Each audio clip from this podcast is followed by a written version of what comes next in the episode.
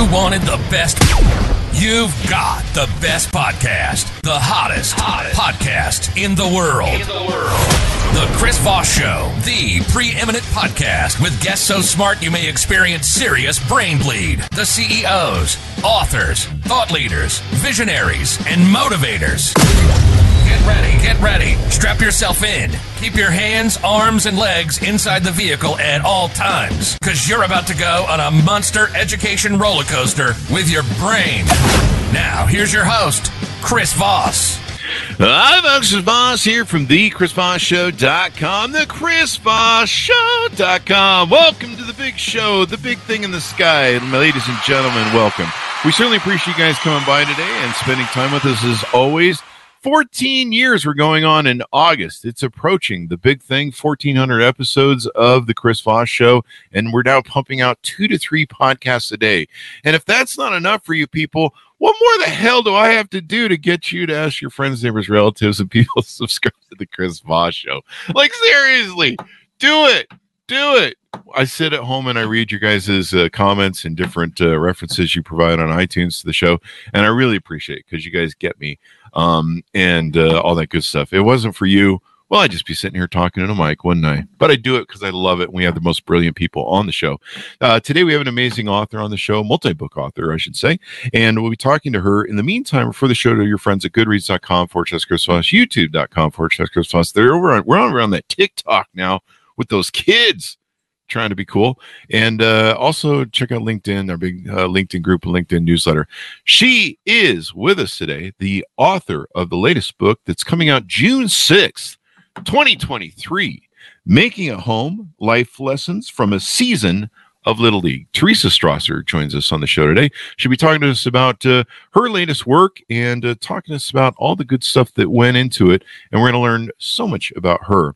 Teresa Strasser is an Emmy winning writer, uh, an Emmy, Emmy nominated television host. Uh, she was on uh, Win Ben Stein's Money. I remember that show. That was a great show. Uh, Tia LC's While You Were Out, radio and podcast audiences know her as the co-host on the Adam Carolla Show. Adam Carolla always funny. I bumped into him one time outside of a restaurant. I should have gotten a picture with him. His first, he was with a woman, and I was like, ah, I don't want to bother dudes. He's, you know, he's. Uh, I think he was with his wife. Um, her first book, Exploiting My Baby Because It's Exploiting Me, was published in January 2011 by Now and uh, to excellent reviews and became a Los Angeles Times bestseller. The book was optioned by Sony Pictures Television developed into a pilot for ABC, written by Teresa and Jamie Tarses's Fanfare Productions. As a journalist, Strasser is a contributor to the Los Angeles Times and a columnist for the Los Angeles Jewish Journal. Her first uh, person essays have garnered three Los Angeles Press Club awards, including Columnist of the Year, and she blogs for HuffPost Comedy and HuffPost Parents. And when you know, she's here in the flesh. Welcome to the show, Teresa. How are you? Thank you so much for having me. I'm thrilled to be here. A little nervous. We were talking before the show. This is my very first podcast to promote this book, Making It Home. There you go. Well, we're honored to have you. It's excellent to have you. Give us a dot coms wherever you want people to find you on the interweb, which is in the sky. You can find me at Teresa Strasser. That's my handle everywhere. T E R E S A S T R A S S E R on Facebook, on Instagram, Instagram, and Twitter. There you go. And we already got some love coming in. always love her when she's on the Adam Carolla show. So Chris, you, you, should have asked Adam to take a picture. He is so gracious. He will take a picture with a hundred fans. I'm telling you, he would never have turned you down. I didn't know if he was married or not at the time, and uh, he was doing the Man Show, I think, at the time. And uh, you know, you, you, don't want to cock block another guy. And, I understand. Uh, you know, sure. you're like, hey man, he's out with the chick. You know, you don't want to be I don't know, whatever. But he's done he's done a great job at uh, laying a great foundation of brilliant fog brilliant podcast. In fact, I don't think many of us would be here without him. Uh, I remember when he was on the radio and he, uh, I think he fired or quit or they just ran out of money or whatever the hell the deal was. It was a big transition of radio to podcast. Yes, I was there. I was there. Yeah. yeah. I was his sidekick slash news girl. That's what we called it back in the day. Wow for on FM radio, we replaced Howard Stern on the West Coast. And I think we were there four and a half years. And then, you know, stories old as time, the station flipped formats and mm. there was no longer talk. And that's when he, we were podcasting out of, you know, his house with his dog Molly under our feet. And then it became what it is now. Yeah, and he's done an awesome job with his network. So uh, let's talk about this book. How many books have you written? Because so we can get a plug in for them. Chris, I write a book once every 10 years. It's that hard. It's like childbirth. After I finished the first book, which uh, ironically was about childbirth, it was a, a, humorous memoir about pregnancy called Exploiting My Baby. Um, I wrote uh, based on a, a, successful blog I had been writing about pregnancy. Um, and that was 10 years ago. And, and this is my second book, Making It Home, which is a memoir about grief and baseball. So it's just those two. And I'm thinking, right, like I spent the last 18 mo- uh, months writing this book. And honestly, if you're going to write a grief book, you have to cut right down to the bone or it's really not worth doing. So, mm um, I remember when the last draft was finished thinking, I don't ever, ever, ever, ever want to write anything ever again. but I'm I'm so happy with how this turned out. I said what I had to say, and I'm I'm really happy with it. Grief is a hard thing to talk about, and um, you know, I was uh, in there, not ashamed to admit I was in therapy last week talking about um, all my anxiety about the book coming out because I can convince myself I'm very uninhibited when I'm writing. Mm-hmm. I convince myself that um like you know, no one's really going to see this and I think I'm able to say exactly what I want to say whereas in person like right now I'm super self-conscious. So I feel like as a, as a writer, you can write and revise and rewrite and when you're talking like I can't say to you, ah, I stumbled over the word Twitter. Can I have a do over? You know, I mean, I guess I can, but it would sound stupid. So, um, so I'm very, I'm, I, I feel much more comfortable in written form than, than speaking to you now. Um, but when I was talking to my therapist, I was telling her how nervous I was. Like, what if I can't do the book justice when I'm trying to promote it um, on appearances like this? And, um, and uh, she said she she was very reassuring, and she said I'd be fine. I don't know if she's right, but one of the things she mentioned was that um, you know it was very difficult to write this book because i think naturally when you're dealing with grief and loss you do something which my therapist calls adaptive oscillation which means you uh, you know she encourages people to go back to work if they're ready after a big loss because you need a break so adaptive oscillation is you feel grief and then you get relief and then you can feel it and then you go to work so um, baseball for my dad and I was the relief. It was normalcy. It was an activity we did four times a week, two games per kid of my kids that took us away from our grief. And and and writing this book, um, there is uh, some difficult and heavy content. My brother died of cancer at 47. It was a long illness, and anyone who's lost a friend or family member to a long illness understands it's it's grueling, it's gruesome, it's painful, it's awful. There are things you never ever ever want to think about again. You know, I, I write about this in the book. Um, you know, b- buying diapers for my big brother when he was sick. It was just like getting an Amazon receipt. You know, I just it's just things like that, little details like that that that is natural to run from. But when I was writing about it, I couldn't so it was sort of like an unnatural oscillation process where I had to like sit and really think about those those hard moments, those grief and loss moments, because otherwise I couldn't describe them well. However, there's a lot of baseball scenes in the book. So the book isn't, you know, yeah, you you you might need your waterproof mascara, but it's not that heavy because uh the making it home follows one single season of baseball and it covers all these games that my dad and I obsessively watched and got way too into. And those um, games are a framework for the story about family, grief, and redemption. And it flashes back and forth. So you're not stuck in a heavy duty cancer scene for more than you can handle before you're back at a little league game. There you go. And it, it's interesting the setup that you go through. Uh, you know, the, what, what's that old uh, what's that old saying? Life springs eternal. Yeah, I think it's hope springs eternal. But yes, but but life does it. And one thing I went through when I when I uh, when I lost my dogs and then got my new puppies, or uh, sometimes when I had other losses and then started to appreciate my father and his age, um, it, it there was almost like an awakening where I, I realized the value of the people around me. Do you say that maybe that's the cathartic journey you go on here? I mean, there are some upsides to grief and loss. Mm-hmm. I think it makes you much more empathetic, you know, with with with people with other people who are going through losses. um, it kind of cracks your heart open in a way.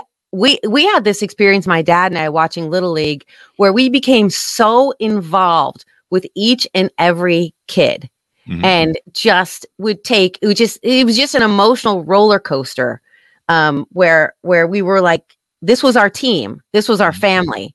He and I became a team. Our family became a team, and our team became a family, which is actually a quote that um, Cal Ripken Jr. said about my book. And I think it's so beautiful and I'm so grateful. He said, This is a story about a team that becomes a family and a family that becomes a team. And that's really true. And I think going through grief or loss just opens up your heart a little. It softens you up a little. You're able to become a team and to become a. Fa- I was able to accept my dad with all his imperfections and his problems. And, you know, he has half his teeth, lives in a trailer park, he does a little day drinking. You know, he's he's not he's not perfect but that's Fridays um, around here. That's Fridays around here. that's just that's a typical Friday at the Chris Voss show. Yeah, so I I think when you've had a loss, and you know, I lost my mom four months to the day after my brother, mm. which um you know is also covered covered in this book. So I had what they call complicated grief or compound grief, yeah. um, where I sort of wasn't able to come up from air for air from one loss, and I had I had another, and you know it it I don't know if anyone can accomplish this with their adult parent, but I was able to do it and I really wanted to write about it because I am so close to my dad now because I mm-hmm. just was able to accept him. I had reps at spending time with him going to these little league games and there were a lot of lessons I learned from from from watching the kids on the diamond. You know, that's why the subtitle is Life Lessons from a Season of Little League. Uh, there's a lot of there's a lot of failure baked into baseball. A lot. I mean, if yeah. you strike out six out of ten times, you're going to be in the Hall of Fame. And that's mm-hmm. why I love baseball as a framework for talking about grief and family and redemption because I wasn't, you know, it's not like my dad and I got along every game. And I write about that. There were fights and resentments and, you know, things from the past. And we'd yell at each other. We would get, he would be in a mood if the team lost. Oh. Um, and and we would sometimes get in fights but we we we had practice and we had reps and we sort of like learned to absorb failure and loss. There you go. Now your your your your issue with your father though is very compl- uh, complicated. We talked about that in the green room and uh, you yeah tell us a little bit about that. Lay the foundation of the story of uh, you know kind of the history of you and your father and why this uh, kind of made this more important for you guys to have would you call it a reconciling uh, at the at the at the at the little league uh, yes there? yes we had we had a reconciliation uh behind the first base line in some chairs from costco watching a whole bunch of little league games and getting way too deep in our feelings where we would literally just leap out of our chairs and high five or we would go into like a depression if my son struck out or if our team lost. So I'll set the scene for you. Um, it's the 70s. Mm-hmm. Parenting is pretty different back then. My yeah. my parents were living in Los Angeles and um, my mom had left my dad to to take a better job. And she just thought, well, you know, now I'll I'll get custody of my kids. I got a better job. I'm making more. I'm going to take the kids to Chicago, and um, and that's that. Well, my mom's lawyer said, no mother has ever lost custody of her children in the history of Los Angeles County for wanting to take a better job. Well, my mm-hmm. mom was that person, and I haven't been able to confirm that fact, but it wow. was highly unusual at the time, and she lost custody. She didn't get joint custody. She got zero custody. She lost my brother and I. We were, I was three, and my big brother was five. So my dad, I think, maybe overplayed his hand. I don't think he intended to get full custody. At the time, he was a mechanic. He mm-hmm. worked six days a week. He didn't really have the wherewithal or bandwidth to be the parent to two little kids who were pretty messed up, you know, because our mom had left and come back. And, um, you know, if you've ever been around or had toddlers, uh, we were mm-hmm. very close in age and we were kind of wild. And um, my dad just didn't know what to do. So uh, he returned me to my mom and kept my brother. So wow. Yes, I know that. That's uh, a little bit of rejection that you're going to feel. I think. I don't know. Did Did you feel that? It's such a great question. You know, I, re- I, you know how there are childhood memories, and you don't know if you remember them or if you have a visual of them from people describing them to you. Um, when I went to live with my mom, I was three and a half, and my dad said, um, previous to my brother dying, he said that was the worst day of his life, and he remembers me and my mom's uh, Toyota Corolla because he's a mechanic. So all memories have the specific car. He said he remembers me in my mom's car in the passenger seat with my ponytails driving away and a tear just, you know, f- falling down my cheek. Um, I don't I didn't experience it as as rejection at that time. And I, I saw him once a month. I took the Greyhound to see him because I lived in San Francisco. My dad and my brother lived in LA. Um, but I when my brother died, I had this visceral sense that I'd already grieved for him before. And wow. I think when we were separated as children, that that was really traumatic for me because I have two boys now. And when they were around that age, I, I thought, wow, they're so interconnected and if one day you just split them, like they would never be the same on a cellular level. And so I think that's really what happened for me. And I, I never felt, I never interpreted it as my dad re- rejecting me. I, I loved my dad. I worshiped my dad. I loved being in his garage when he was fixing cars. I couldn't wait to go visit him. I admired him. I really wanted my parents to get remarried and I really thought that would that would happen. I had I had I had magical thinking. It was only as as an adult that I really came to resent him and think like how could you have divided siblings like that? And wow. I was re- like just really really angry. Yeah. And probably as a mom, you're you're trying to square that circle. You're like I would never do that to my children. Yeah, you know, having kids in some ways it makes you understand things your parents did because you realize just how hard it is but it also really in in my case uh it made me really really resent them like i'm so nervous like just the thought of one of my kids riding their bicycle without a helmet gives me like literally a stomach ache like just oh, the, wow. like i'm so worried but my parents uh put me on the greyhound bus back and yeah. forth when I was eight years old across the prison belt of Central California, and they sweat it none. we, we were both latchkey kids, man. Yo, I mean, they were, you... my my my mom would put a thing on her shirt saying, "Please kidnap him, please, please God, take him."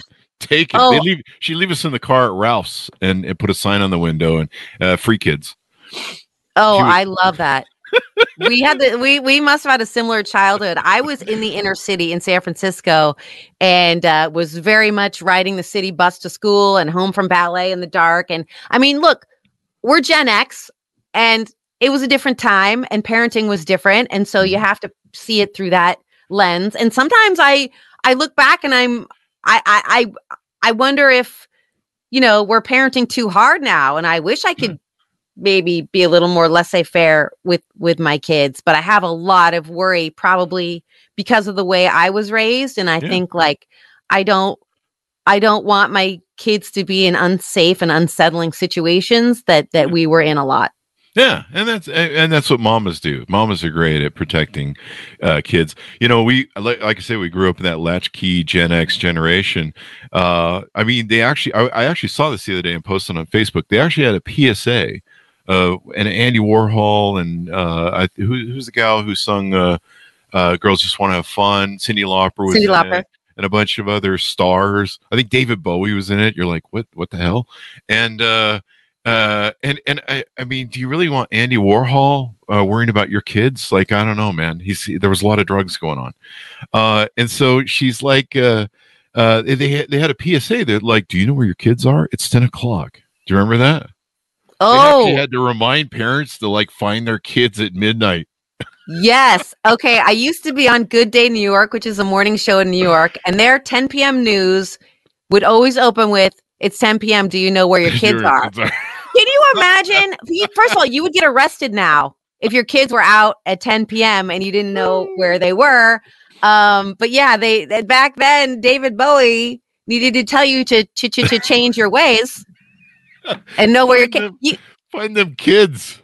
You've probably seen these memes about Gen X. I hope you have, where you know it says like, "We survived on water from a garden hose." Yeah. Yeah. You know, we're the real f around and find out, but it but it's true. There was um as particularly with my parents who were real big hippies. Um and you know, my mom was a working mom, my dad ran ran the ran a car garage they they were busy and like really they weren't that interested in kid stuff. Like they weren't going to get on the floor with us and play with toys or take us to kid. My dad never took us to a kid movie. You know, when you have a divorced dad, you go to the movies on a Sunday. My dad would take me to see whatever he wanted to see. Mm-hmm.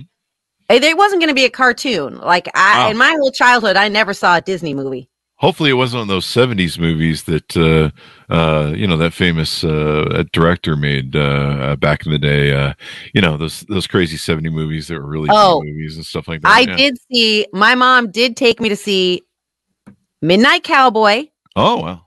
Okay, in which I don't know if you remember, not appropriate for kids. Uh, yeah. This is it. This is it. This is in my book, Making It Home, uh, which does cover my very um, unusual 70s San Francisco childhood. Um, in that, I was taking the bus back and forth, as I mentioned, and I don't want to spoiler this movie if you haven't seen it, but um, the main one of the main characters, Ratso Rizzo, played by Dustin Hoffman, uh, dies on a on a Greyhound bus. So oh, yeah. that was great for me. You know, you mentioned earlier in the uh, in the green room too. I think it was a line from Billy Crystal, one of Billy Crystal's movies, and uh, it, give me that line again because I think that really connects to why baseball is so important to, uh, you know, uh, connecting with family and, and fathers. I don't remember the quote. Which one? Mm-hmm. I think it was. I think it was from something about. I know that there was one I was trying to find online where Billy Crystal said, "You know, my dad was a son of a bitch," or something along those lines. But the the only way we could ever talk and connect was going to baseball games, and that was when we. That's when we connected with a hot dog and a coke, something something along those lines. And I couldn't figure out which movie it comes from. Uh, I thought it came from City Slickers. Um, maybe did, which is one of my favorite movies. But but uh, I think you also mentioned the Field of Dreams, maybe. Yes, yes. Well, Billy Crystal is a renowned baseball fan, and I think we were talking about the general, the generational nature of baseball, and that's why we love the Field of Dreams.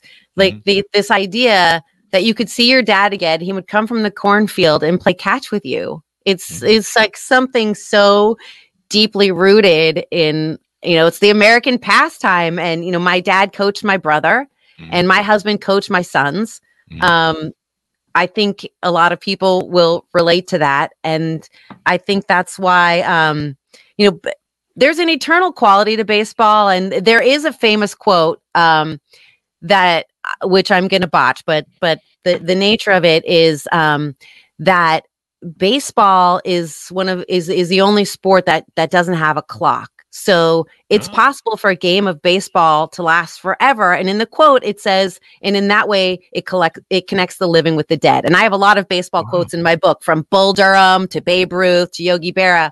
But that is one of my favorite quotes because there is this eternal quality, right? Because there's this mm-hmm. sense that this game could, I mean, it doesn't, but it could go on forever. You you could have extra innings until the end of time, and there's just something so beautiful and, and eternal about that. And the thought of angels in the outfield, and the thought of your dad coming, you know, coming out of the cornfield to to play catch with you again. I don't think there's, I don't think there's a, a little league dad who or or mom uh, who played baseball or softball who doesn't have the feels the first time they see their kid in a uniform in t-ball with their little cleats out there mm-hmm. like that's just gonna it, it it it resonates on a generational level hey, you're right and uh, you know for a lot of us men as sons uh, our fathers played baseball with us. They threw the ball with us. That was something we did. They did as a childhood. So it brings back all those childhood memories. So you mentioned that your father's was a little bit cantankerous. He's in his old age. I'm kind of getting there. I'm 55 now. I'm about as cantankerous as could possibly be.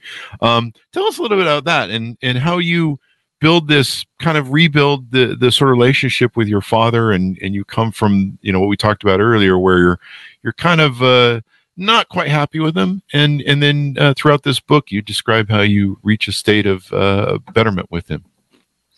So my dad, as I mentioned, he's missing like half of his teeth he only rides a bike. He doesn't have a car.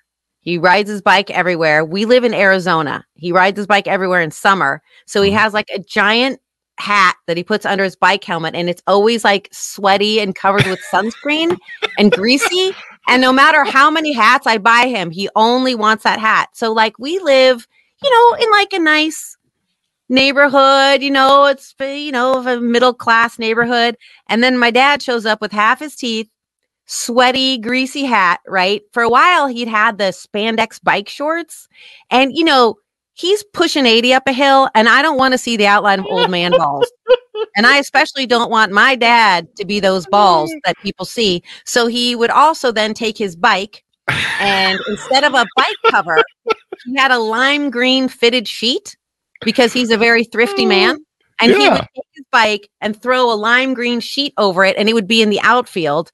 And then, you know, up walks my dad, who does do a little day drinking. Oh, Um, there you go.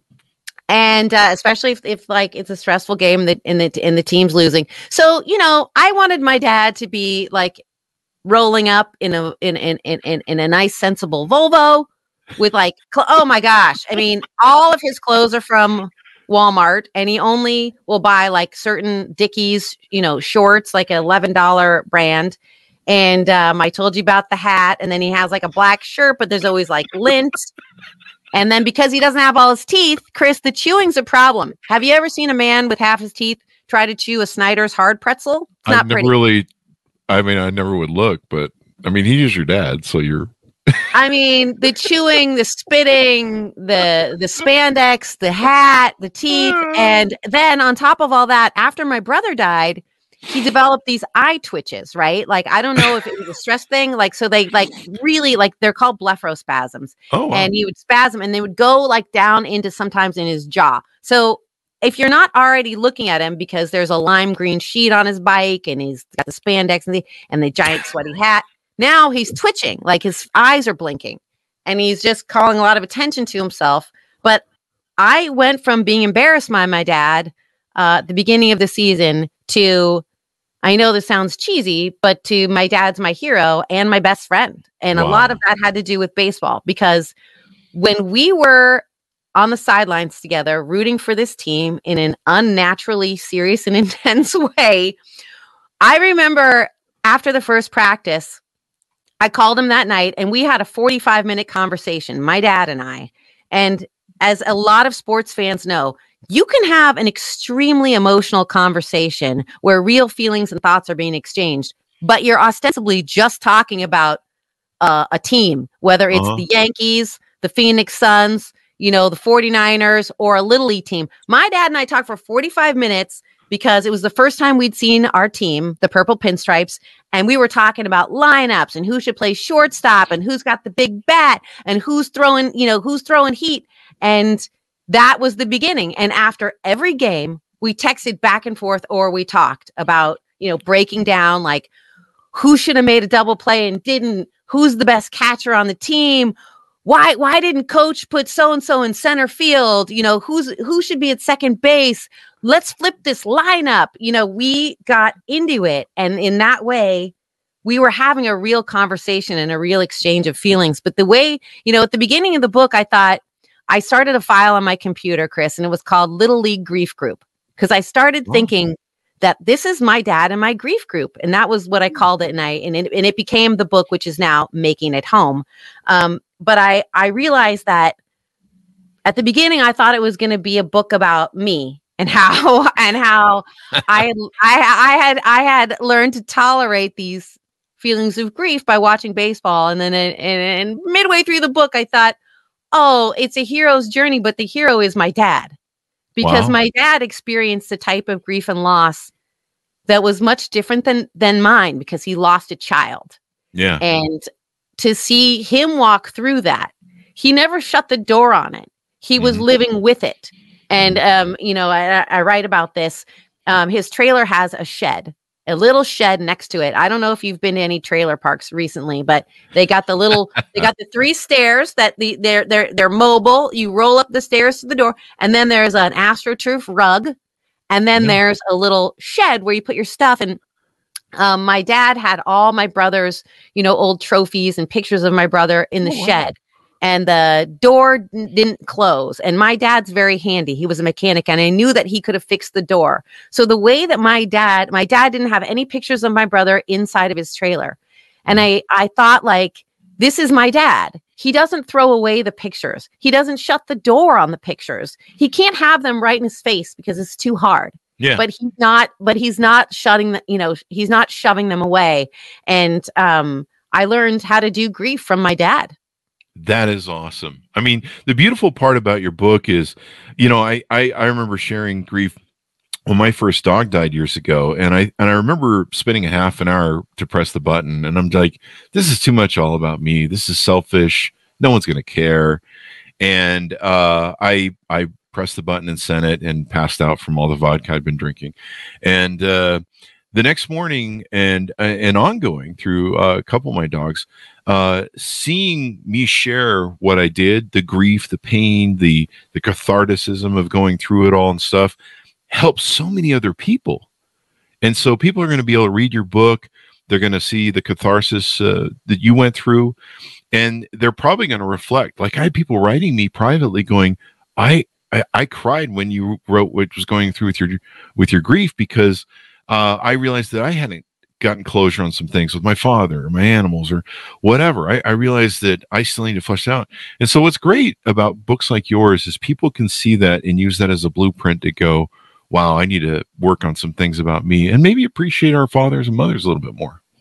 well that was beautiful and I, i'm sorry for for your losses and uh and i'm glad you you shared about it um there is a famous quote in my book that um, is said by one of the big grief experts who worked with El- Elizabeth Kubler Ross. Um, and he his name's David Kessler, and he said, "Grief needs a witness."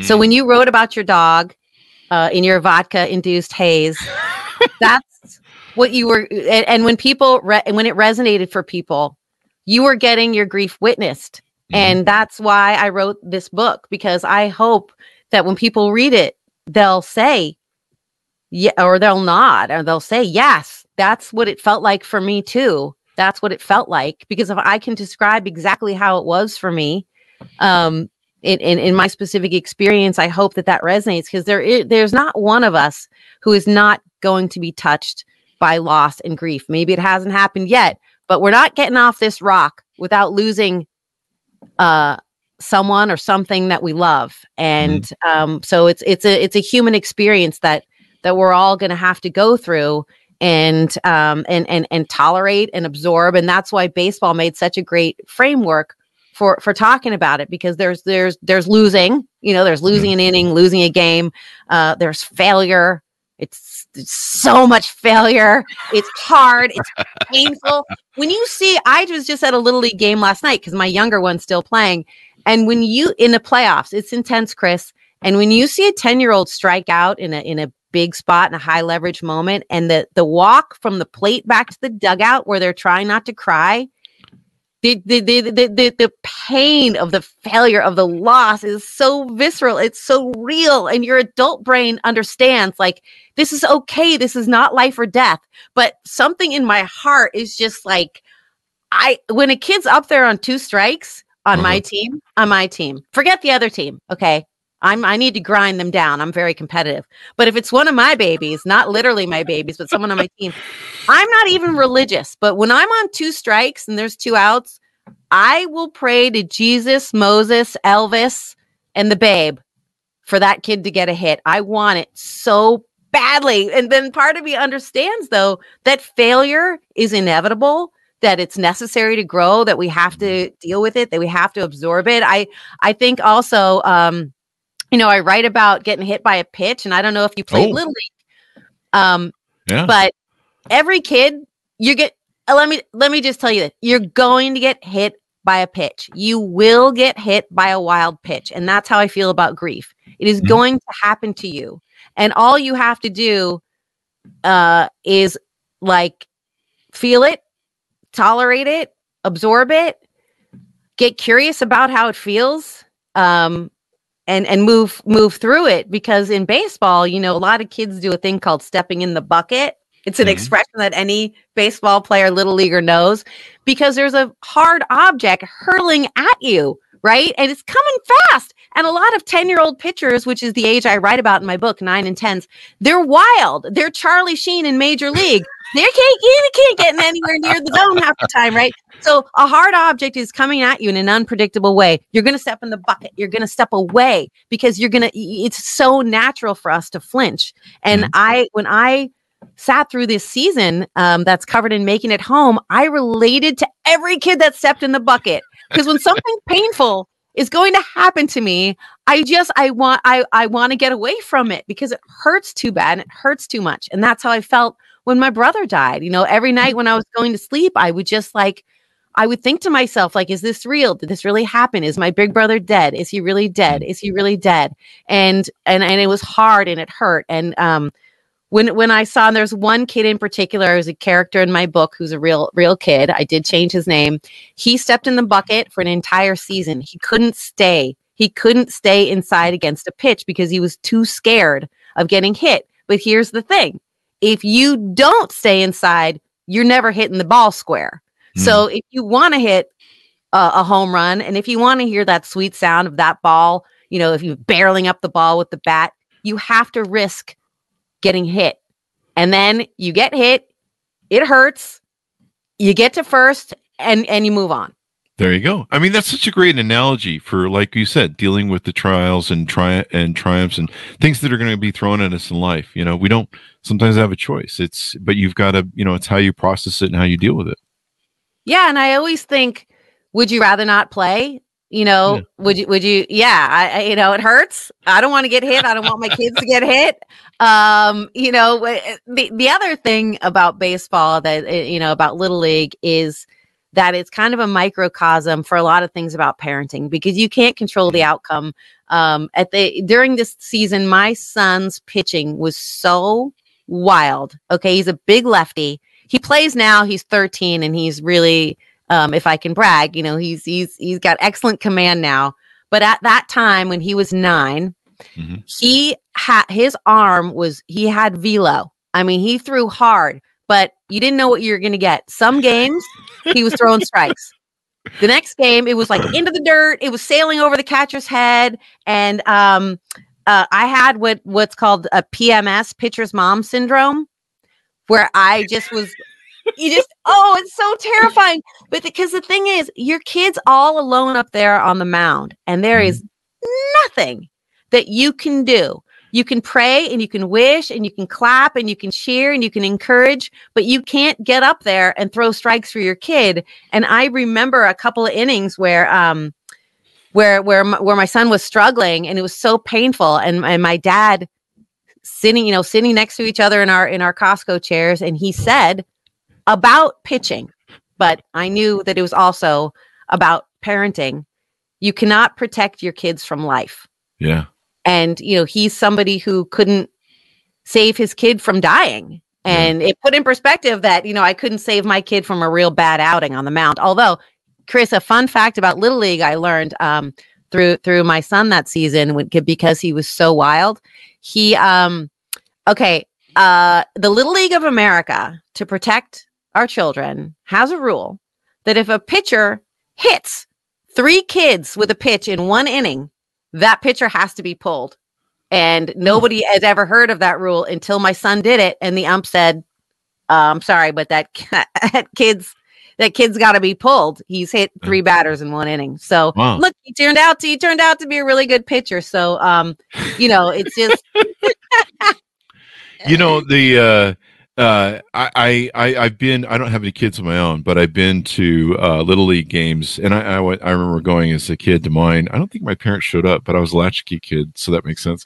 Uh, but, uh, I've been to the little league games and I, I've had usually whoever I was dating and then the divorced father, uh, somewhere in the crowd. and, you know, we're all doing what you guys do at little league games, you know, yelling and screaming, cheering for the kid and yelling at the other team. And I remember one time our the, the pseudo twelve pseudo uh, uh, stepson of mine, um, he comes up to us, and I think he was like ten or twelve, and he goes, he goes, uh, "Hey guys, why don't you just calm down? It's just a game, man. Like it's you're making a big deal. Like he was, he had better perspective than we. They're all the kid, the kid, yeah, the kid did, yeah. Oh yeah. oh, I mean, I back a little bit, mom and dad. You so you've been on the sidelines in your in oh. your pseudo oh, pseudo stepdad role. Yeah, I've seen uh, the violence. I, I, I, you know, I think another very interesting thing about youth sports and as it pertains to the the, the psychology of parenting and sort of like how you have to learn to let go. Um, I think there's you know, obviously some ego attachment when your kid is very good at something. If that thing is chess or an instrument, it's no different. But I don't know, in, in athletics, I've seen this a lot where, and it happened with my dad. My dad was a mediocre athlete. He never made a team. And my brother was an all-star and he was, he was excellent. He was very, very good. And uh, I think my dad, you, you get swept up in it like I, I made this person and this person's great and I wasn't great and he's going to be great. During the course of the season and making it home, I remember being in the parking lot and my dad, who didn't talk about my my brother very much, he said, um, he said we called my my brother's name was Morgan, but we called him Mugsy. And the car was stopped, and my dad wasn't getting out. And he said, "T, I re- I really thought Mugsy was going to make it to the bigs. I really thought he was going to make it." Wow. And then I knew that he meant that he thought that my brother could could could play professionally. And then he took a beat and he said, "Somebody has to make it to the show. Why not him? Why not Muggsy?" And I, I I understood so deeply then that my dad had grieved when my brother stopped playing Mm.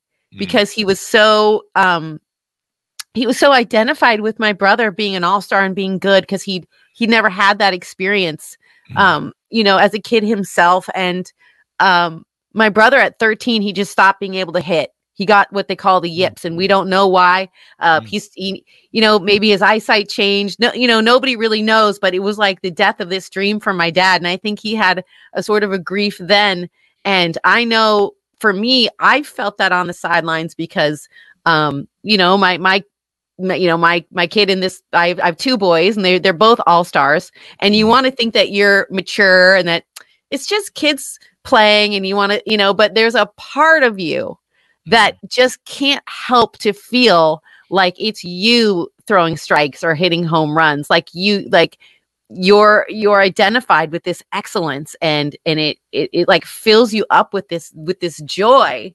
Um and then when things go badly you feel so defeated because not only do you want your kid to be happy you know and succeed but um there's there's something like you know when when when um you know my kid pitched last night he came into close he threw um he almost had what they call an immaculate inning which is nine strikes but he, Oh, really? he threw 10 pitches. He had one ball. But part of me though i did nothing chris Mhm. is like i'm the mother of dragons.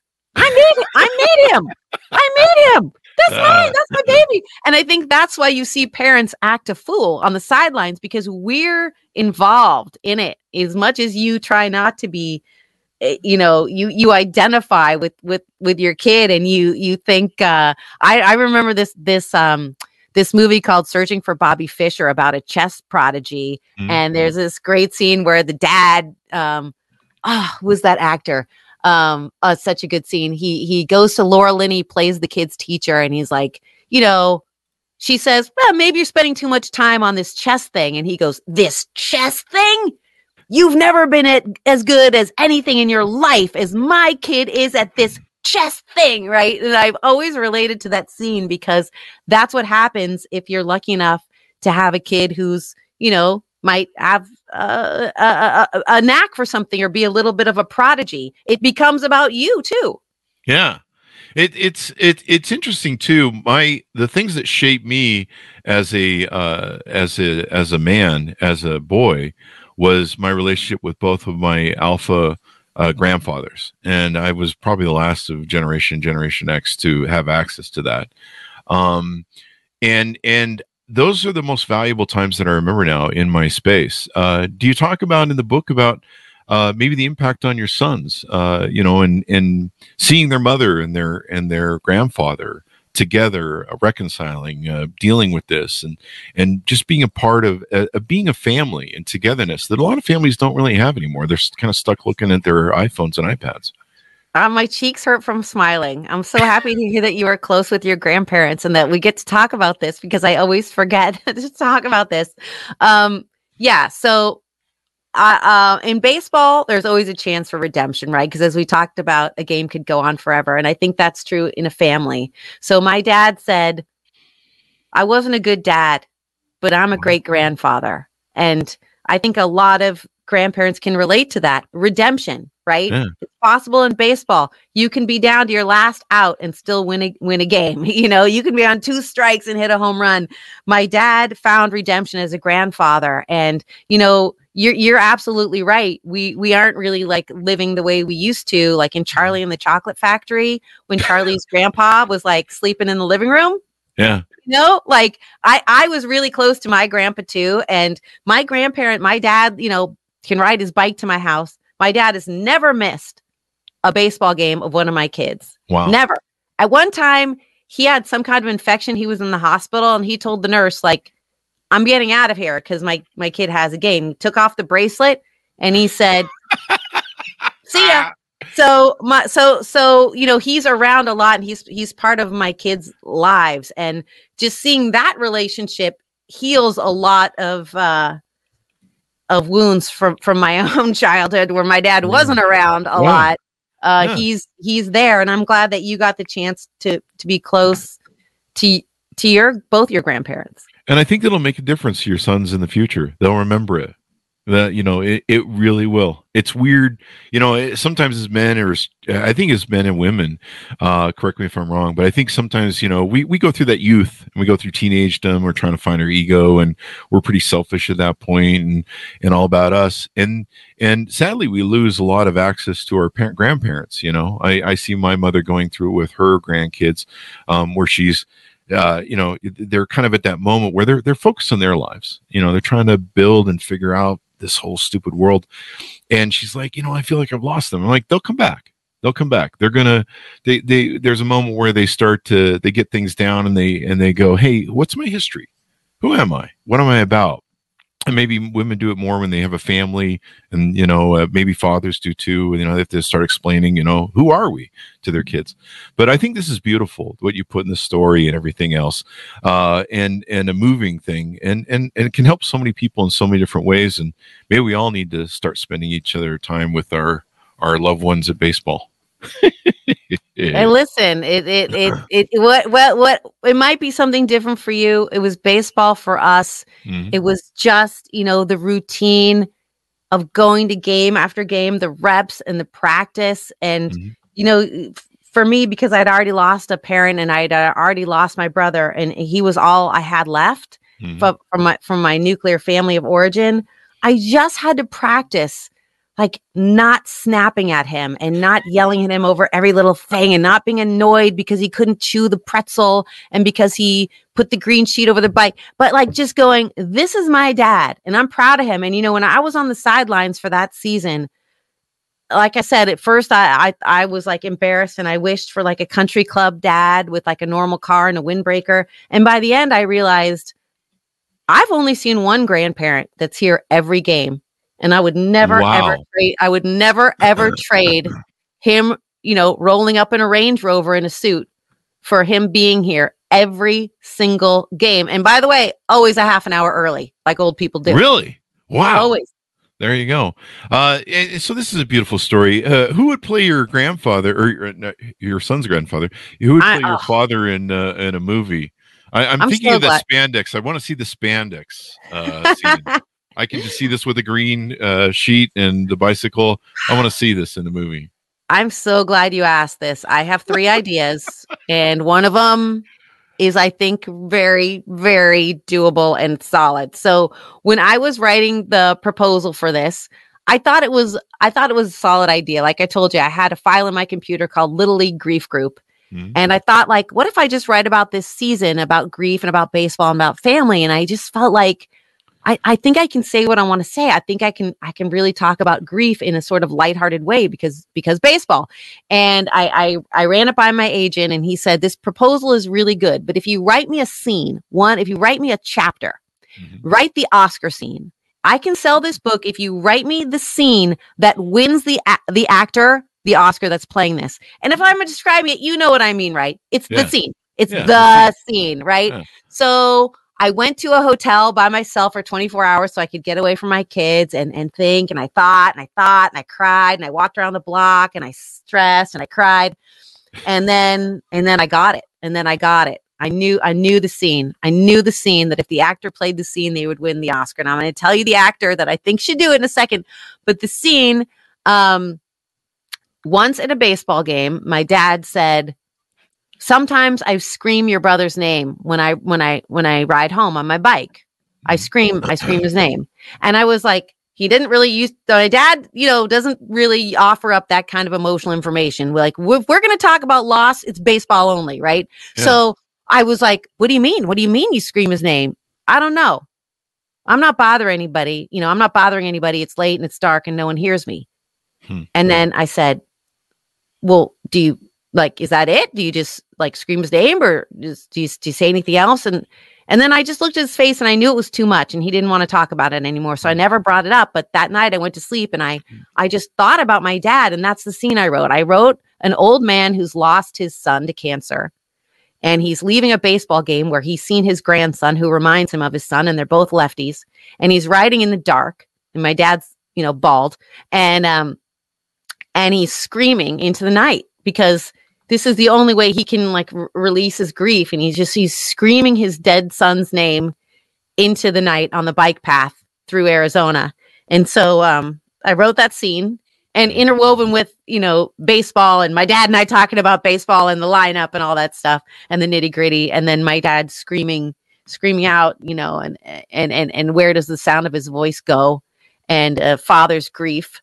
Um and the, then, you know, that that the book did turn out to sell thankfully and that is still my favorite scene that i that i wrote it's just a beautiful scene and Mhm. okay now just bear with me because i know that was a very very long preamble but bear with me because this this actor is not known for drama but there's a lot of comedy in my book okay he shaves his head and this man's name is henry winkler Oh, that's a great father figure right there. do you Yeah. not think he could win an oscar Oh, dude, he could. I mean, that, i mean that- that america is loves his- him That is his role right there. look billy crystal could play it and here's Yeah. like here's another one i don't know how easy it's going to be to get harrison ford but he's the right age There you go. There you go. Eh, I, I, I, how does Harrison Ford look in spandex? I don't know. Why am I thinking? we'll find out I don't know. Whatever. we should we should all find out well he's on a show called shrinking so hopefully that doesn't reflect how he'd look oh, you know, it's. Uh, I, I just think the image that you painted of your father is is just funny and unique, and and it, it it's character. I mean, as men, we have some weird, quirky character, and but it's who we are. And I'm oh i you- didn't i didn't chris sorry to interrupt you but i left out that um he has a lot of ear hair and nose hair That's being old. Yeah, I'm kind of getting there. Well, you know, like you got to trim it. And I, I said, Dad, I please. I took him to a barber, like the old fashioned barber with the red pole and everything in Scottsdale Uh-huh. here where we live, and they did a beautiful job, and he looked so great. And I was like, Dad, just, just do this every couple months. I'll pay for it. Just please, just I don't want you showing up at little league games with all your ear hair and nose hair. And he just like he's so thrifty. He doesn't even like spending my money. wow. Yeah, so he refused, but by the end of the season, I just thought, like, look, this is my dad. Those Yeah. are his balls. That's his ear hair. That's his nose hair. That's his sweaty hat. Like he's here. He's here at every game. That's the dad I get. That's it. Oh, I love him. I accept him. And like, this is who he is. He does not have all his teeth and he does not have all his marbles, but that's what I get. There you go. I it, that's the one thing I remember about my grandfather that's endears to me: his nose hair and his ear hair. And we used to tease him about it. And he's like, "You wait, you wait." And I'm 55, and God damn it, he was right. Uh, the curse continues. But thank you very much for being on the show. This has been beautiful and uh, wonderful to share. And I think it's a story that everyone's going to fall in love with.